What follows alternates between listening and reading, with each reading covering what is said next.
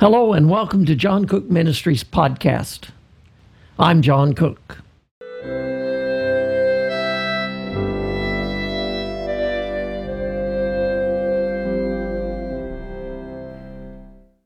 I want to welcome you to our continuing study on the pastoral epistles.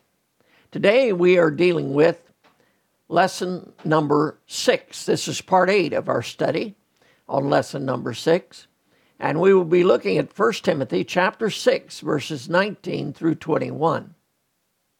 Take your Bible if you will now and look up 1 Timothy chapter 6 and verse 19. Though it's on the screen at the moment, it's good for you just to look in your Bible and to make sure that you don't take what somebody says as being the gospel truth unless you see it in the Word of God for yourself.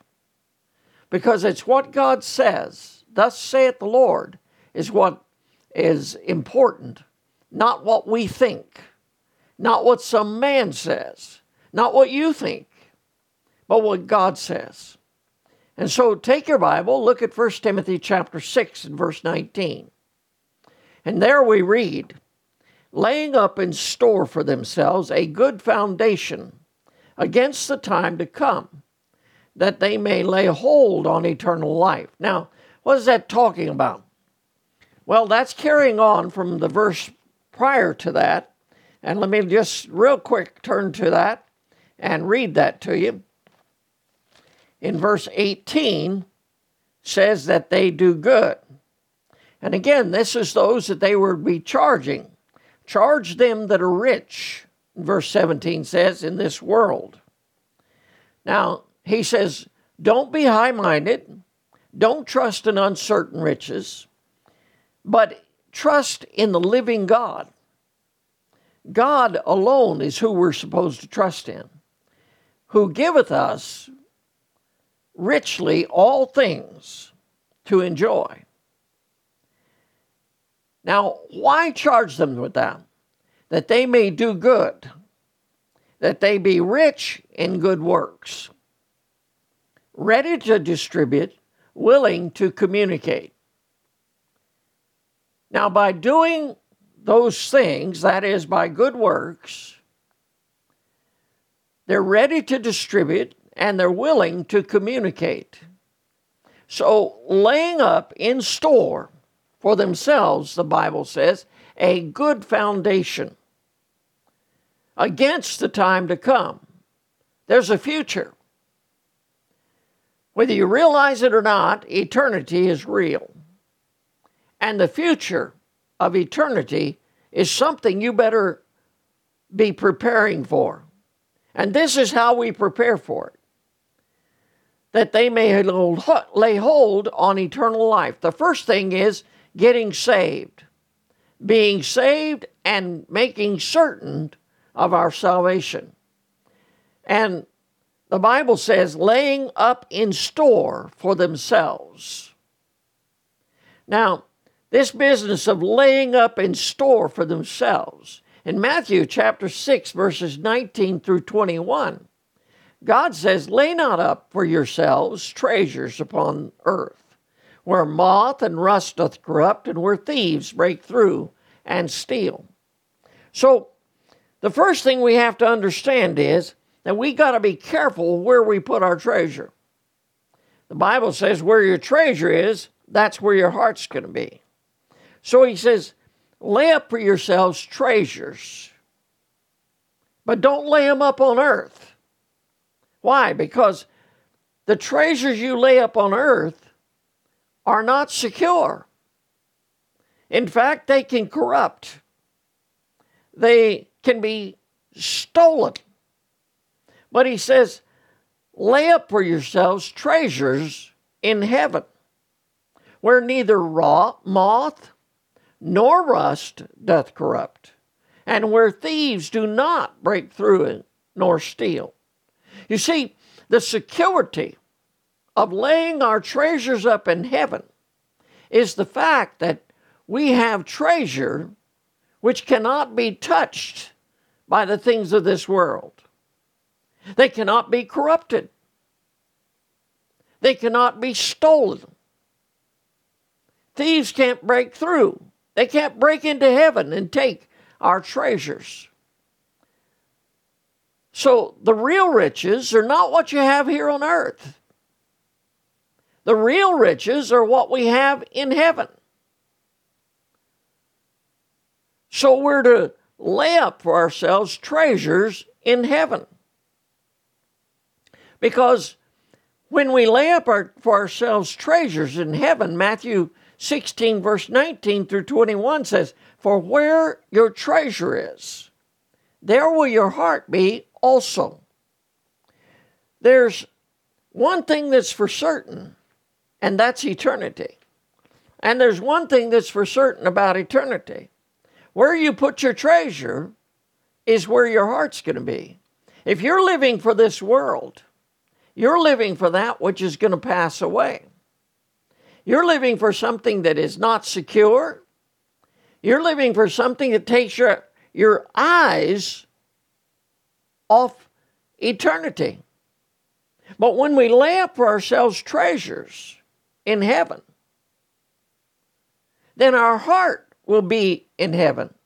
Our affections, our delights will be in heaven.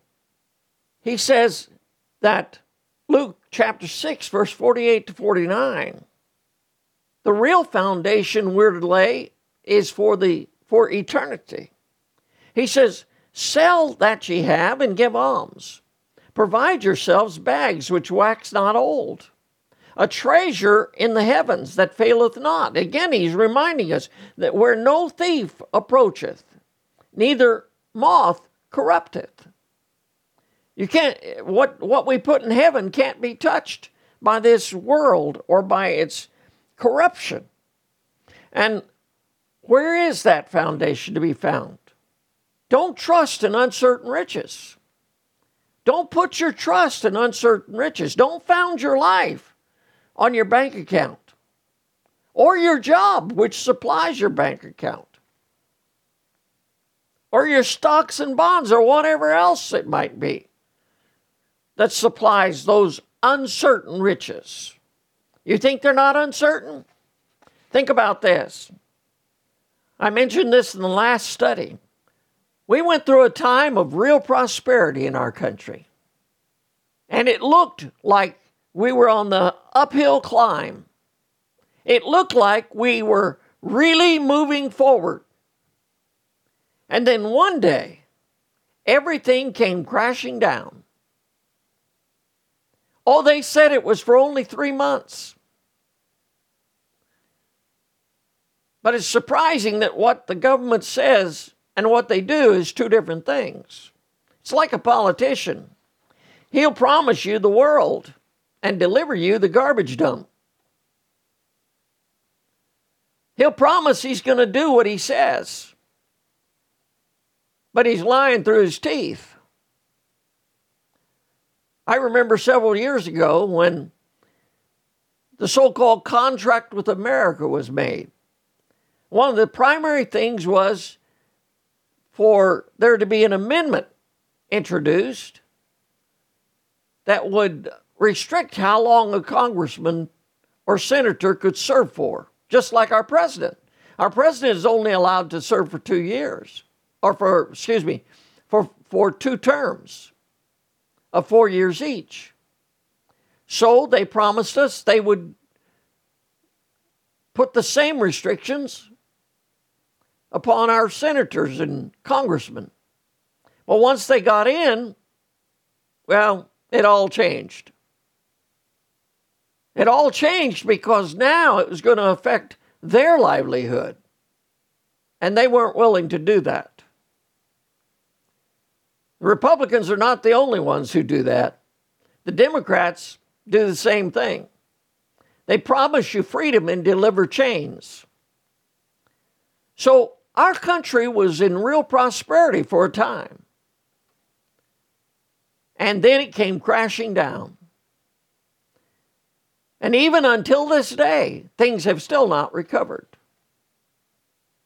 We're still not where we were. So, what does that prove?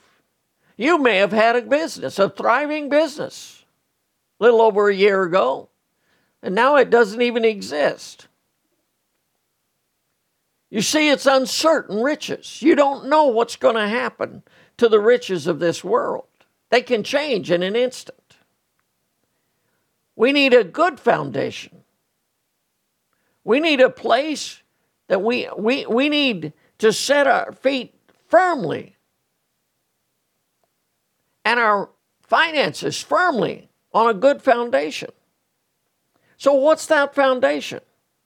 Well, the Bible says that there's a foundation that men often build on that's bad news.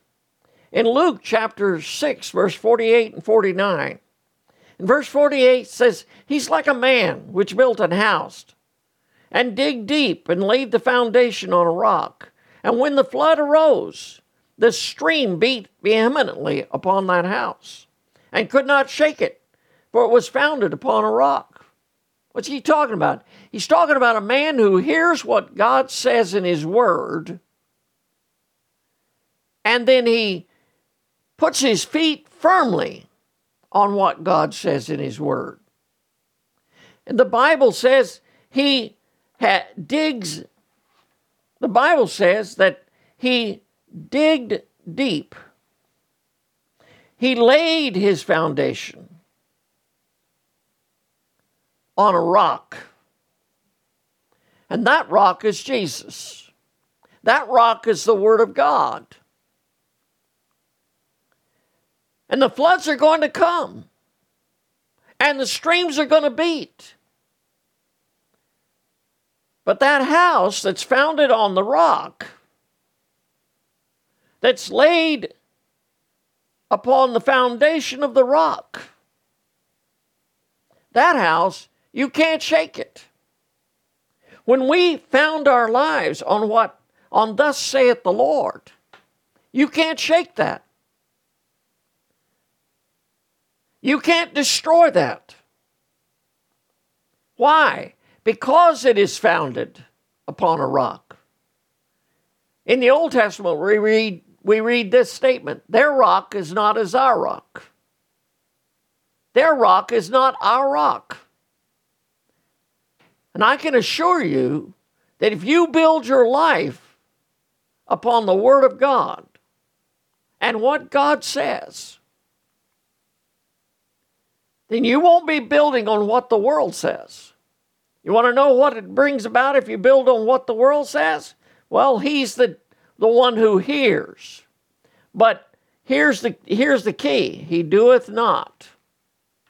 He doesn't do what the Word of God says. That's what the world is. The world may hear the Word of God, but they don't do what the Word of God says. Well, that's like a man that without a foundation built a house upon the earth, against which the stream did beat, beat vehemently, and immediately it fell, and the ruin of that house was great. What made the difference between the house that couldn't be shaken with the one that falls? One thing hearing without doing. Hearing without doing. What does that bring? Disaster. So here's the key you want security, you want eternal security, then go to the Word of God and find out what God says and do what God says. The Philippian jailer came to Paul and Silas and said, What must I do to be saved? And they said, Believe on the Lord Jesus Christ, and thou shalt be saved. There's eternal security. If you build a house in this world on just the ground with no foundation, you don't dig deep and get it founded on the rock, then it's going to fall and it's for certain that it will fall. So, this foundation, where is it found? Well, the Bible tells us it's in love. It says that Christ may dwell in your hearts by faith, that ye being rooted and grounded in love. In love. Whose love? God's love. John 3:16 For God so loved the world that he gave his only begotten son that whosoever believeth in him should not perish but have everlasting life. That love of God is already shown. In fact, in Romans chapter 5, I believe it's verse 8. In Romans 5 and verse 8, it says, But God commendeth his love toward us, in that while we were yet sinners, Christ died for us. Much more then, being now justified by his blood, we shall be saved from wrath through him. Jesus is God's love gift to this world. He commended his love. There it is. Look at Jesus. You see the love of God. Reject him, you reject the love of God. Receive him, you receive the love of God. So, to find the right foundation, you have to know the love of God through Christ Jesus. This foundation comes when we understand and know the Lord. Thus saith the Lord, Jeremiah chapter 9, verse 23 and 24. Let not the wise man glory in his wisdom, neither let the mighty man glory in his might. Let not the rich man glory in his riches. You, you, you know, all those things right there are the things that man glories in. His wisdom, what he thinks is wisdom, his might, look at my strength, his riches, look at my bank account, look at my possessions, look at my home, look at my car, look at all these great things. But let him glory, let him that glorieth glory in this. Don't glory in the things that are passable. Don't glory in those things that we just read about your wisdom, your riches, your might. But when you glory, well, glory in that, in this, that he understandeth and knoweth me. Do you understand and know God? That I am the Lord. Do you understand and know that God is the Lord? which exercise loving kindness, judgment, righteousness in the earth. For in these things I delight, saith the Lord. The Lord delights in exercising loving kindness. He delights in exercising judgment and righteousness in this world. When we delight in what God delights in, then we find a solid foundation to build upon. Then consider this. He says, against the time to come. Are you looking forward to the future or are you stuck in time? Are you thinking that the future or that what it is today is what it will always be? I can remember years ago when my children were little, my pastor made this statement. I call him my pastor because I worked for him before I went in before I was pastor of a church. And then before I went to the mission field. And my pastor made this statement, Pastor James Johnston. He said, You think your kids will be will always be what they are right now, but they won't. Well, the same thing's true about your riches, your possessions, your security. You think it will always be, but it won't. It can change in just an instant of time. What's the time to come that he's warning us about?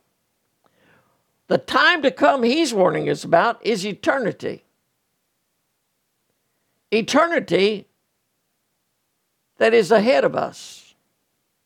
1 Timothy chapter 6 and verse 7 says, For we brought nothing into this world, and it is certain we can carry nothing out. There's one thing certain when we leave this world. When we came in this world, we were naked. Somebody else washed us. When we leave this world, we'll be in the same condition and somebody else washes us. We brought nothing into this world.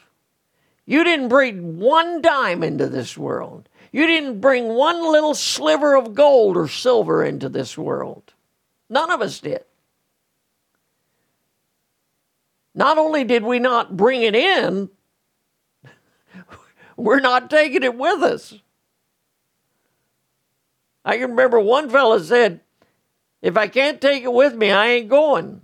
Well, you are going, whether you like it or not. You will leave this world.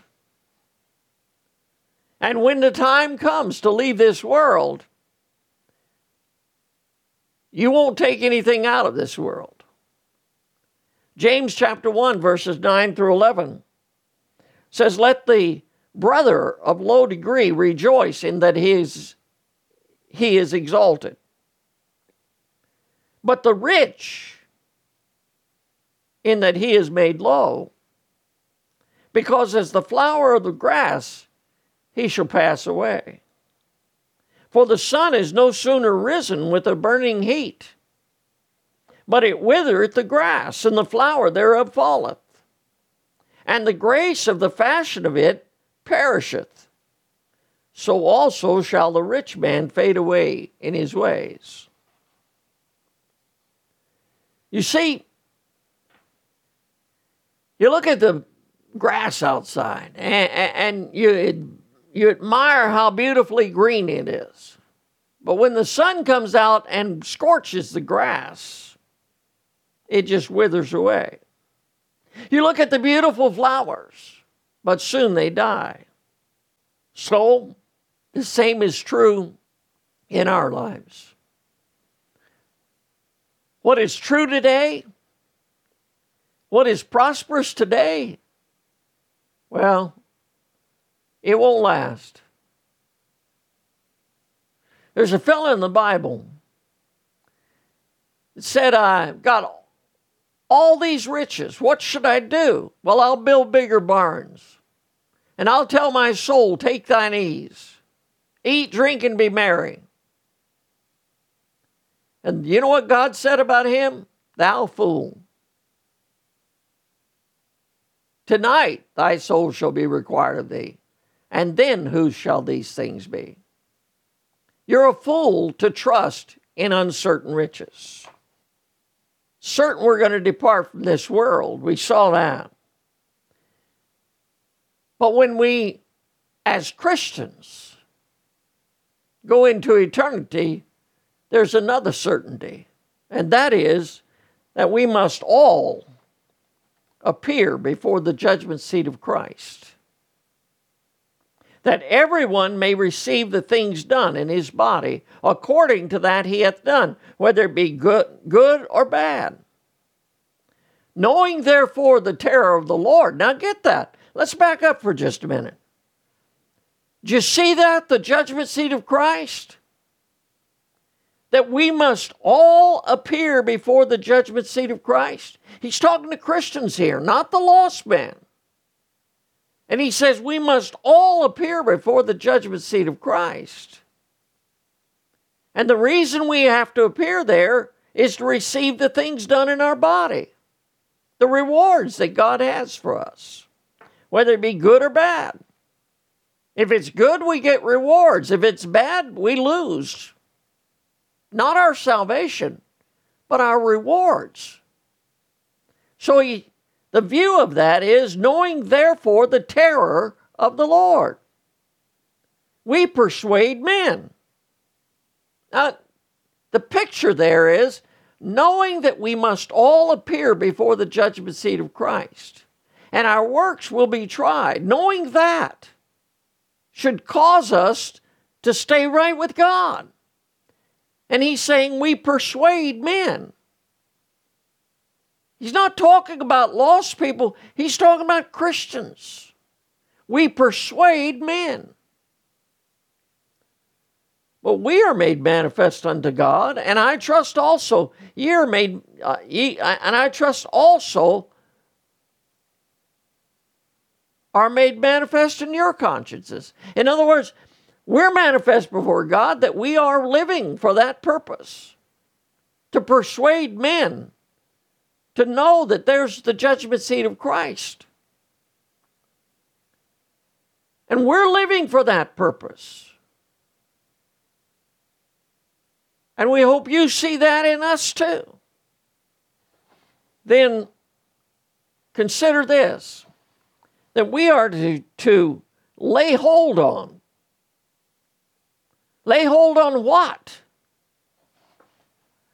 We are to lay hold on our blessed hope. It says, looking for that blessed hope and glorious appearing of the great God and our Savior, Jesus Christ. You know, one thing as a Christian, I don't have to be fearful of. I don't have to be fearful of loss of my salvation or that Jesus won't take me when he comes back to receive his own because I have, the Bible calls it, a blessed hope. And what is it? The glorious appearing of the great God and our Savior, Jesus Christ. The blessed hope I have is that Jesus is coming again. And that when he comes, I'm going to be with him. Because he said in John chapter 14, In my Father's house are many mansions. I go to prepare a place for you. And if I go and prepare a place for you, I will come again and receive you unto myself, that where I am, there ye may be also. I know I'm going to be where he is because he's my Savior. He's my God and my Savior, the Lord Jesus Christ. Knowing that, blessed hope, that blessed hope is a living hope, the Bible says. In 1 Peter chapter 3 and verse, excuse me, 1 Peter chapter 1 and verse 3 through verse 5. Got my words mixed up there. Blessed be the God and Father of our Lord Jesus Christ, which, according to his abundant mercy, hath begotten us again unto a lively hope. A lively hope. By the resurrection of Jesus Christ from the dead. It's a living hope, a lively hope, and an inheritance, incorruptible and undefiled, that fadeth not away, reserved in heaven for you. God has an incorruptible, undefiled, not non fading inheritance reserved in heaven for me, for every believer, for everyone who's been born into the family of God who are kept by the power of God through faith unto salvation, ready to be revealed in the last time. You see, as I travel through this world, one thing I know I could never keep myself saved. But I'm not kept by my power. I'm kept by the power of God. He says through faith unto salvation. My salvation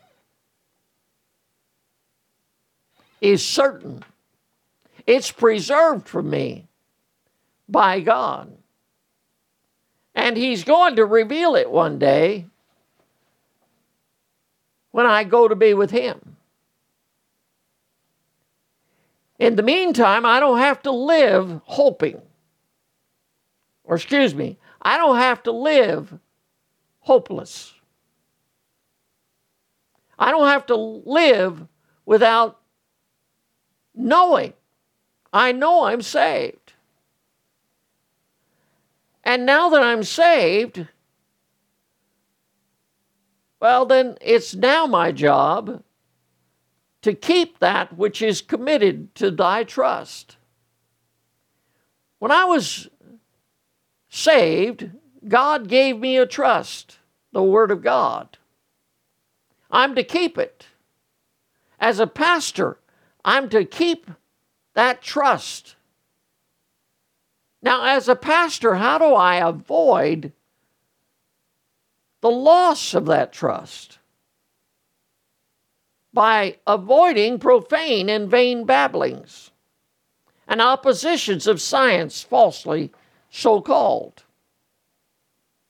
He says, O Timothy, his call is to Timothy. He's crying out to this young preacher, Oh, Timothy. He's pleading with him.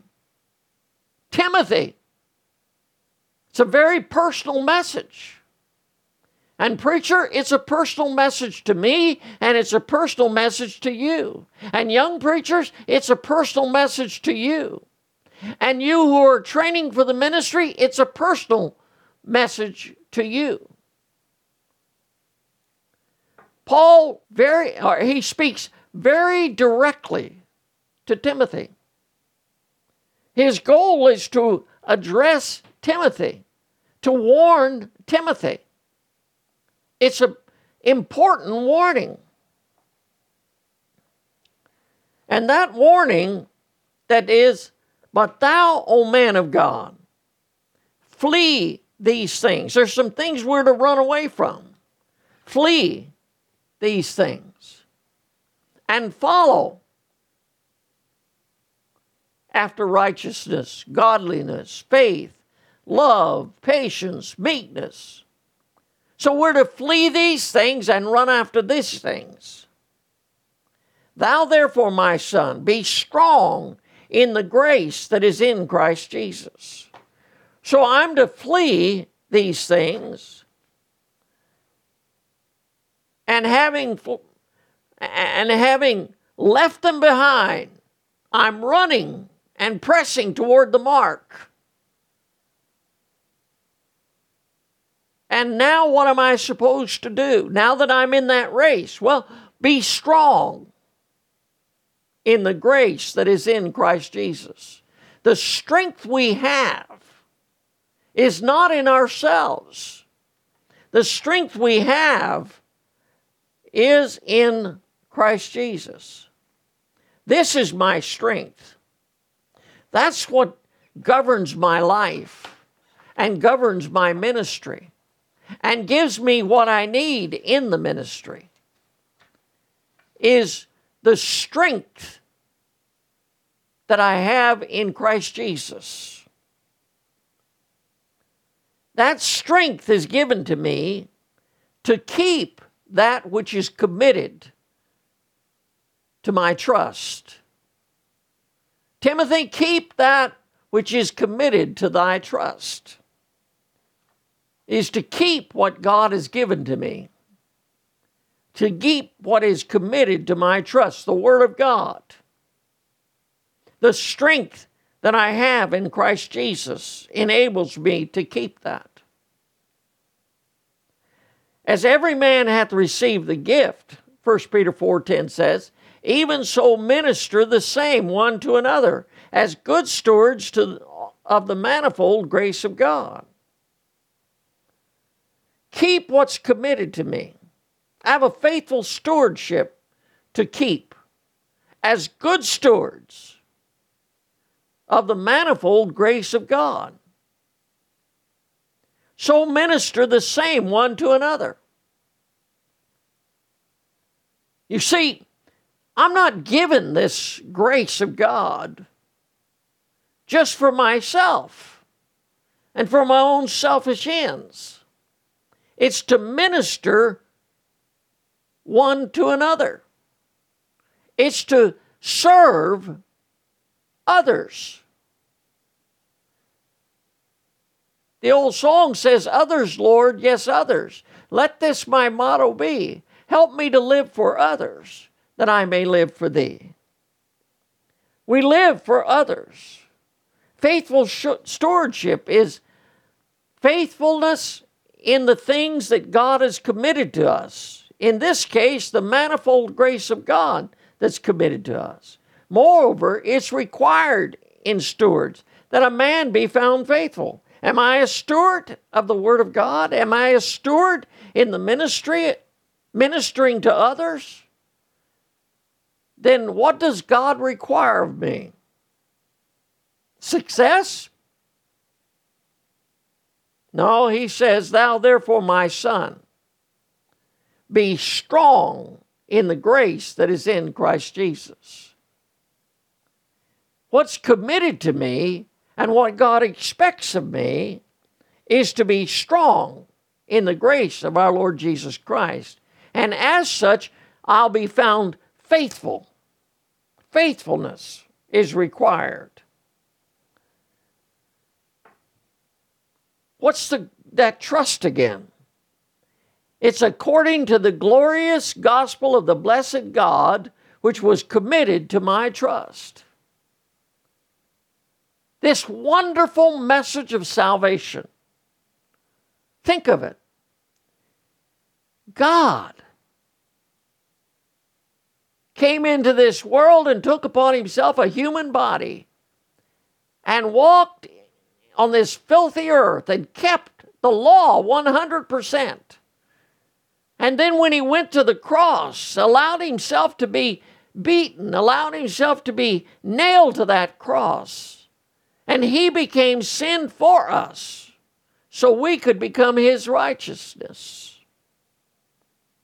And he then offers me eternal salvation.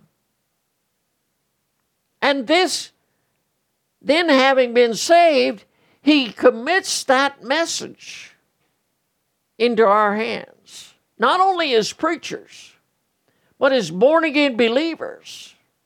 We have this, this commitment kept or put into our hands,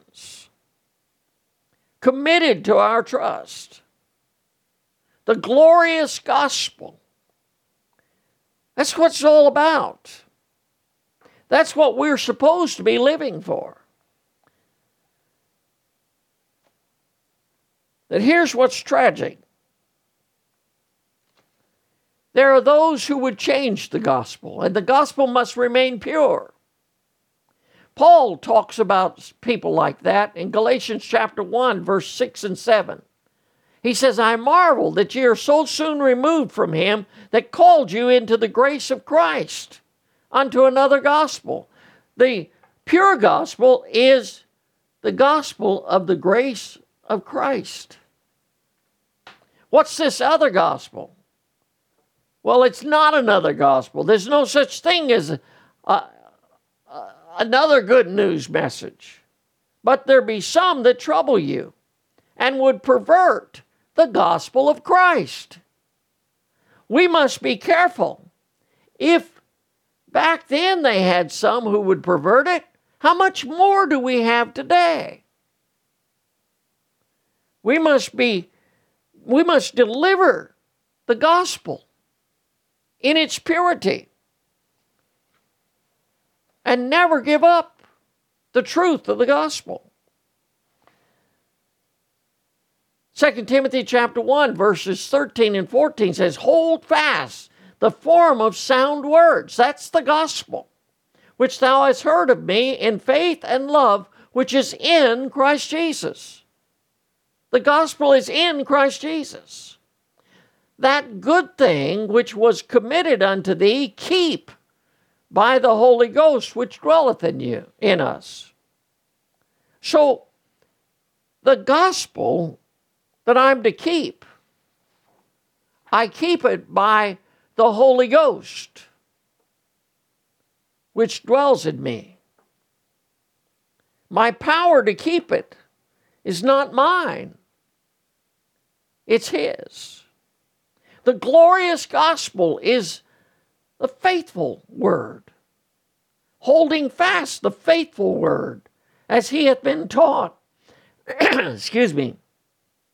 As he hath been taught, that he may be able by sound doctrine both to exhort and to convince the gainsayers. We hold forth,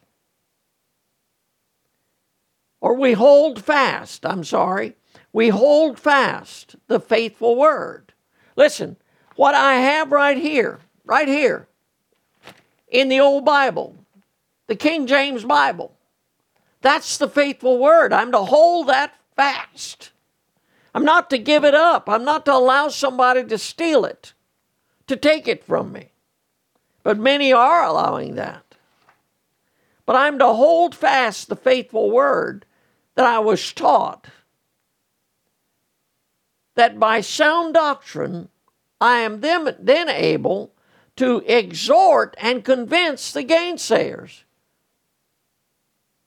My power to carry on the ministry is found in the Word of God, not in me. We're to stay true to the Word of God. And staying true, we show that we love God. Jesus said in John chapter 14, verse 23, If a man love me, he will keep my words. Do you love God? Do you love God? Are you keeping his word? If you're not keeping his word, you don't love God. It's that simple. It's shown by evidence. You love God, you keep his word. You do what he says. And my Father will love him, and we will come unto him and make our abode with him. Here's where salvation is found. Here's where salvation is found. Here's where our security is found. Right here in this book. Here's the path of life. Here's the message I have uh, committed to me. And this is what I'm to commit to others. And if I love God, I'm going to do that. Then he says, avoiding profane and vain babblings. We saw that before. What are profane and vain babblings? Hot air. A lot of hot air. In other words, they're just empty words. They're just profane things. They're crazy things. They're old wives' tales. Look at 1 Timothy chapter 4 and verse 7 but, pro, but refuse profane and old wives' tales, and exercise thyself rather unto godliness. These are all things that men say. These are the traditions of men, not what God says. But what am I supposed to do? Exercise myself to godliness. That means I'm to believe God and do what he says. In 2 Timothy chapter 3 and verse 14, he says, and verse uh, through 17, I'm sorry, but continue thou. Continuance is called for. Continue thou in the things which thou hast learned.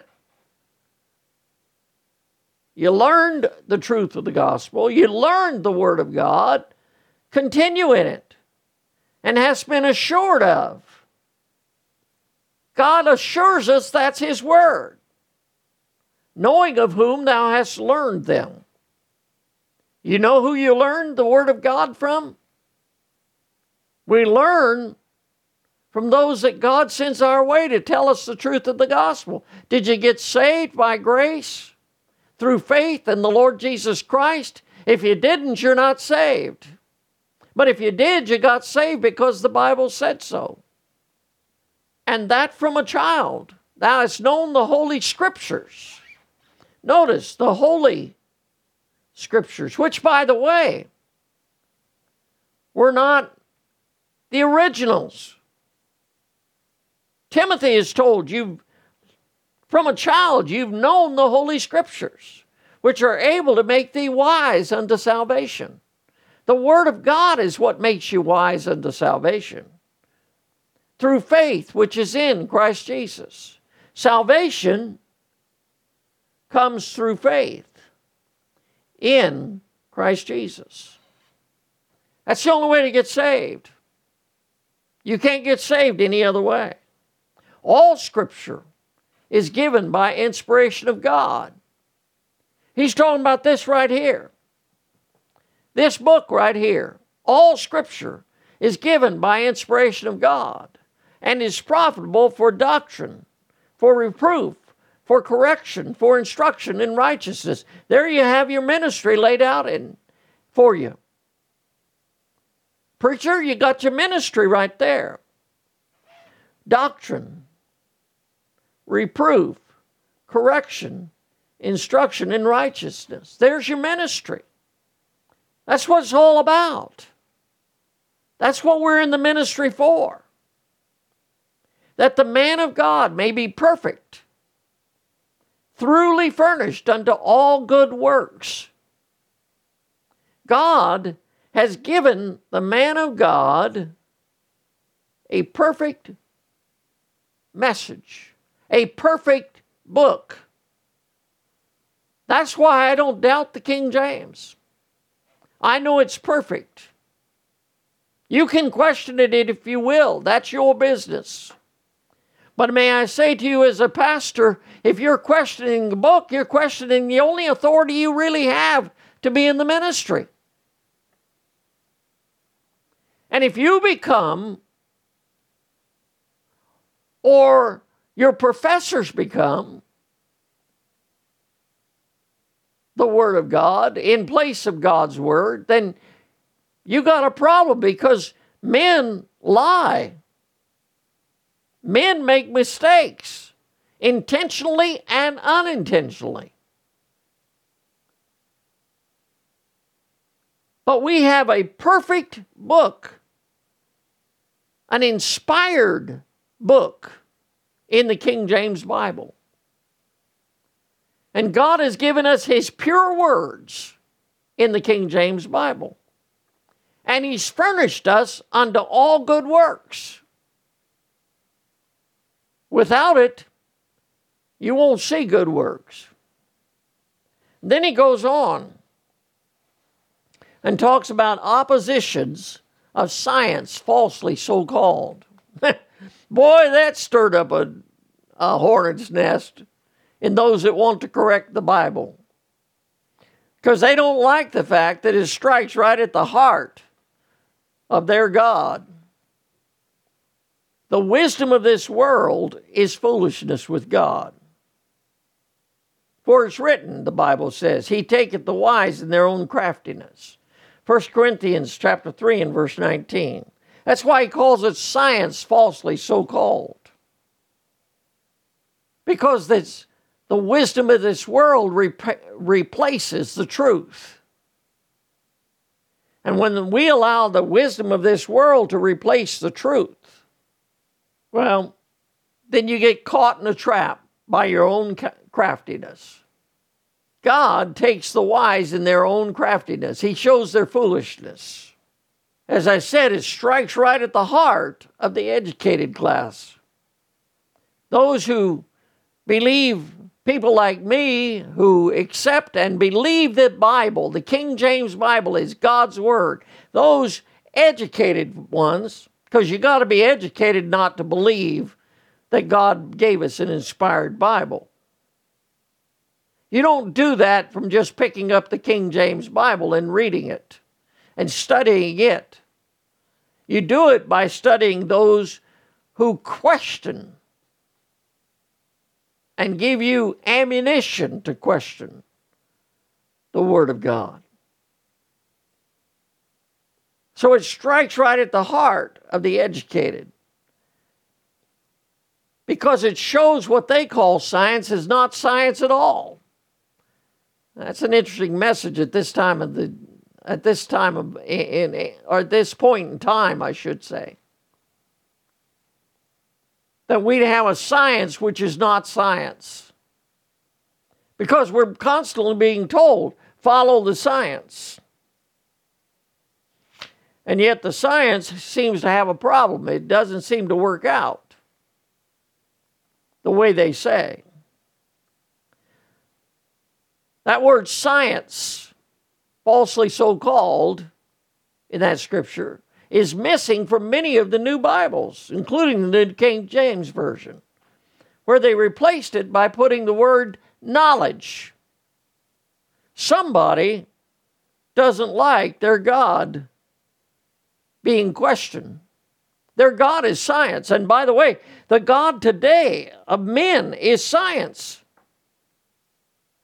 I often say to my wife, God, man just proves God's word over and over again because he, the Bible says, professing themselves to be wise, they became fools.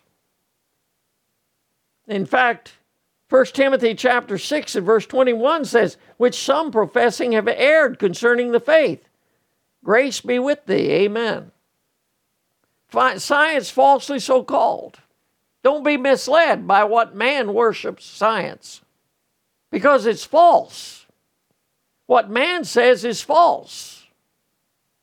I mean, look, all the time I was growing up, I can remember if a lady was expecting, she was expecting a baby. In fact, they the ladies used to wear uh, blouses that had that on it. They were expecting a baby. People would talk about they were expecting a baby. And you would say, is it male? Is it a boy or a girl? Well, in my day, you didn't know until it showed up. Surprise! but you found out when it came out.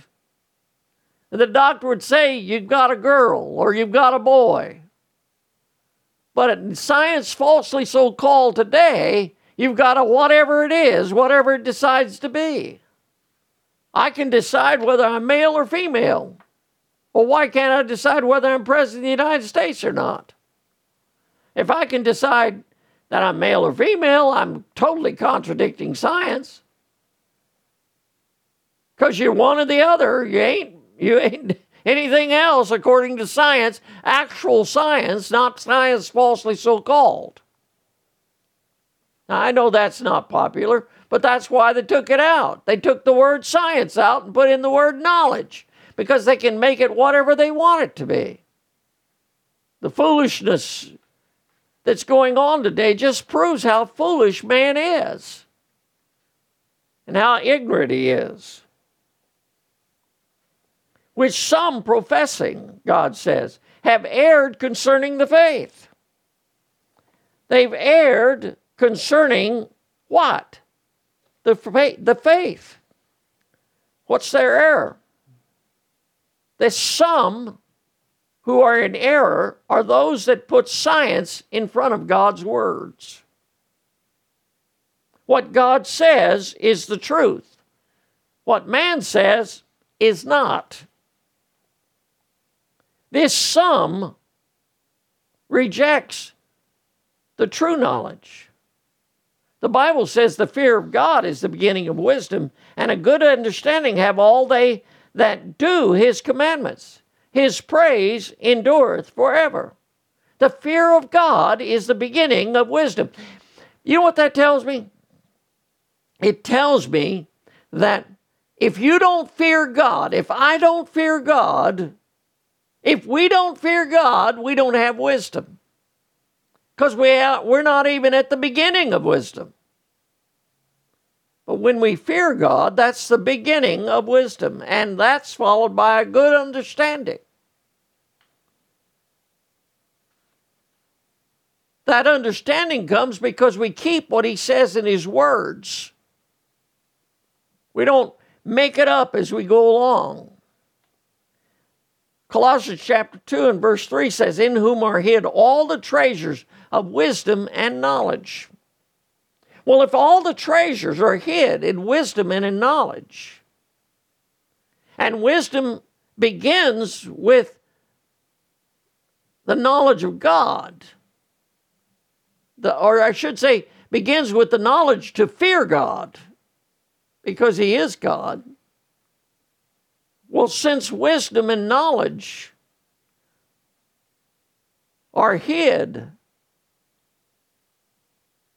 in Him, then only by knowing God can you have wisdom and knowledge. And that's man's problem. He's rejected God. He's rejected God's words. And because he's rejected God and his words, then he goes on in his foolish behavior. Colossians chapter 2 and verse 8 says, Beware lest any man spoil you through philosophy and vain deceit.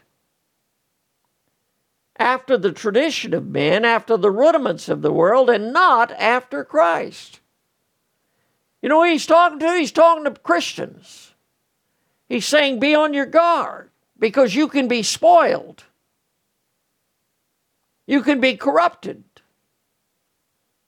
Through what? Through what man worships today philosophy and vain deceit. After the tradition of men. Men say it's this way, that must be the way it is. After the rudiments of the world, the rules that the world lays down, and not after Christ. You're not following the Lord, you're not following Him, you're, you're, you're headed for trouble, you're headed for disaster. You're headed for corruption. Let no man deceive himself. 1 Corinthians chapter 3, verses 18 through 20 tells us. Let no man deceive himself. If any man among you seemeth to be wise in this world, then let him become a fool. Does the world say you're wise? Then you better become a fool. Why? That he may be wise. For the wisdom of this world is foolishness with God. God looks at the things that man calls wisdom in this world and says they're foolishness. It's foolishness to believe that life came out of nothing. It's foolishness to believe that this world that is so intricate, this body that is so intricate, that it all just came into being with no designer. But the house that I sit in, somebody had to build it. The lights that are on around me, somebody had to build them. The camera that I'm using, somebody had to build it. And none of those things is as intricate as the world in which I live as the body in which I live. So I know this that there is a creator, and that the wisdom of this world that teaches otherwise is foolishness. God tells me that. For it is written, He taketh the wise in their own craftiness. How you like that? God says, You so smart? I tell you what, I'll just trip trip you up with your own craftiness. And again, the Lord knoweth the thoughts of the wise that they are vain. The empty thoughts of this world, the emptiness of it all. And yet, that's what man calls wisdom. Howbeit, we speak wisdom. 1 Corinthians chapter 2 and verse 6 says, among them that are perfect, yet not the wisdom of this world, nor the princes of this world that come to naught. We speak wisdom, but not the wisdom of this world. What's the wisdom we speak? We speak the wisdom of God in a mystery, even the hidden wisdom which God ordained before the world unto our glory which none of the princes of this world knew, for had they known it, they would not have crucified the Lord of glory. In other words, when we talk about the salvation message. We're talking about the wisdom of God. God set up a way whereby man could be redeemed, and it was through the Lord Jesus Christ. And when we ignore that, well, the Bible says it brings error. Holding faith and a good conscience, which some having put away concerning faith have made shipwreck. You're headed for shipwreck, brother. You're not going to survive it. Your life is going to be wrecked and ruined. If you reject the gospel of the Lord Jesus Christ, you're going to end up in hell. Come on in. Excuse me just a second. Sorry about that. I guess this is the problem with doing uh, live broadcasts is you never know what's going to happen in the middle of it. Landlord came by and needs to fix the the garage door opener because I'm getting too lazy to open it by hand. Anyway, so when we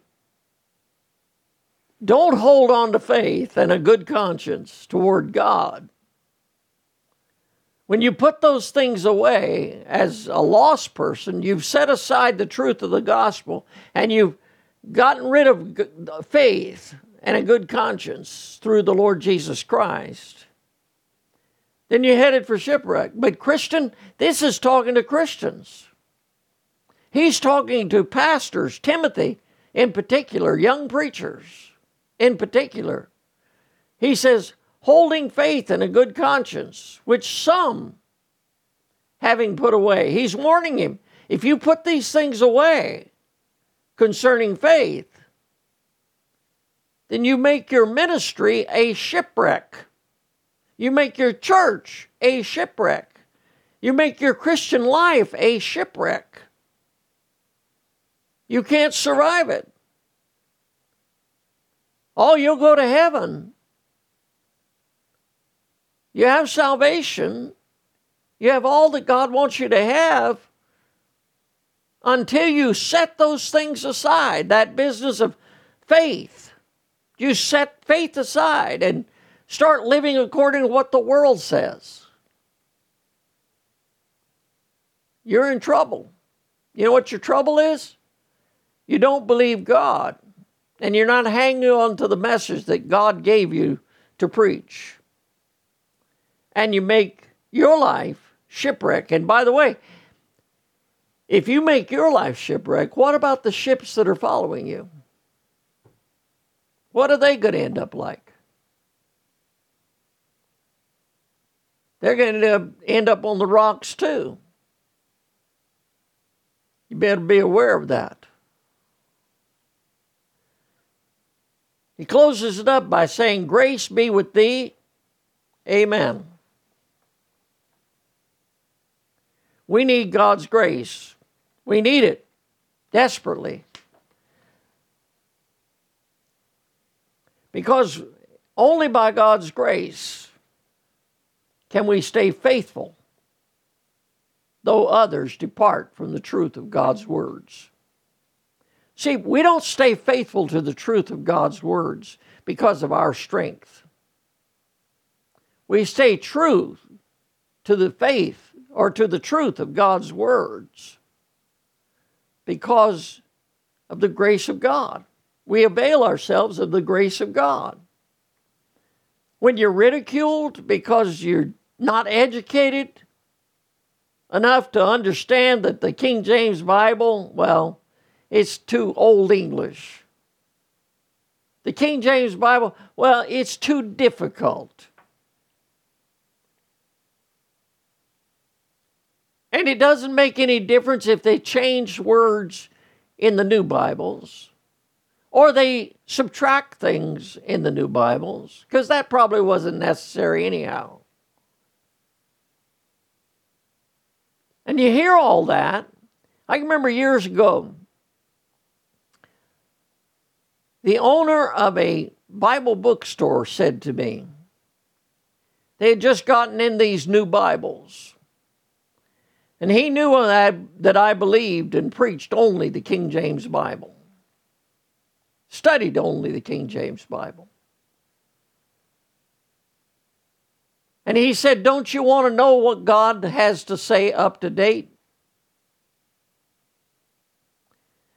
And I looked at him and I said this I said, I didn't know God had changed what he had to say.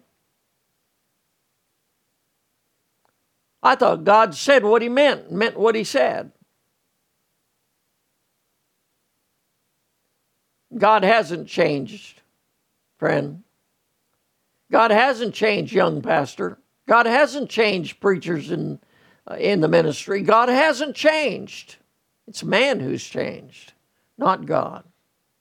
1 Timothy chapter 6 and verse 5 says, Perverse disputings of men of corrupt minds. There's your problem corrupt minds, and destitute of the truth, supposing that gain is godliness. From such withdraw thyself.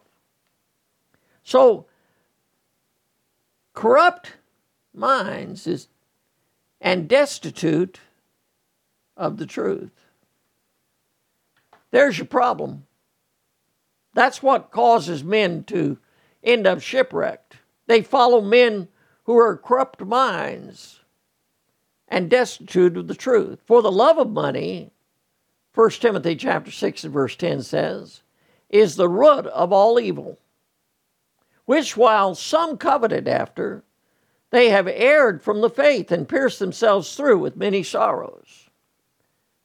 Now here's a here's another one of those scriptures that really sets men off in these new Bibles. Because they take away for the love of money is the root of all evil. Did you notice that? All. That word all is just like all have sinned, means everybody. This means all evil comes from the root, comes from the love of money. Man will do anything for money, gain in this world. And God says the love of money so they change it by saying it's the root of all kinds of evil. That's not what God said. God said all evil. So let's take it for what God says. When you covet money, you're going to err from the faith. And you're going to pierce yourself through with many sorrows. And that's true of preachers as well as anybody else in the church. O Timothy, keep that which is committed to thy trust. Timothy, keep that which is committed to thy trust. Avoiding profane and vain babblings and oppositions of science falsely so called Timothy, keep that which is committed to thy trust. Don't give it up. Don't turn loose of it. Don't let anybody steal it from you. So what have we seen? Well, we've seen how can we, how, that how we can lay up for eternity and not time. And that is by putting our treasure in heaven, not on this earth. We've seen what is to be kept and avoided in the ministry. We're to keep the Word of God and avoid man's wisdom. And we've seen the error of following after so called science. So if you're being misled today, it's because you're willing to be misled. If you believe the Bible, the Bible will tell you what's right and what's wrong. What's the right path? What's the wrong path? And you either will or will not believe what God says. But the outcome is always the same. Believing God pays. not believing him destroys. Well, we want to thank you for joining us today for this study on chapter 6 of 1 Timothy thank you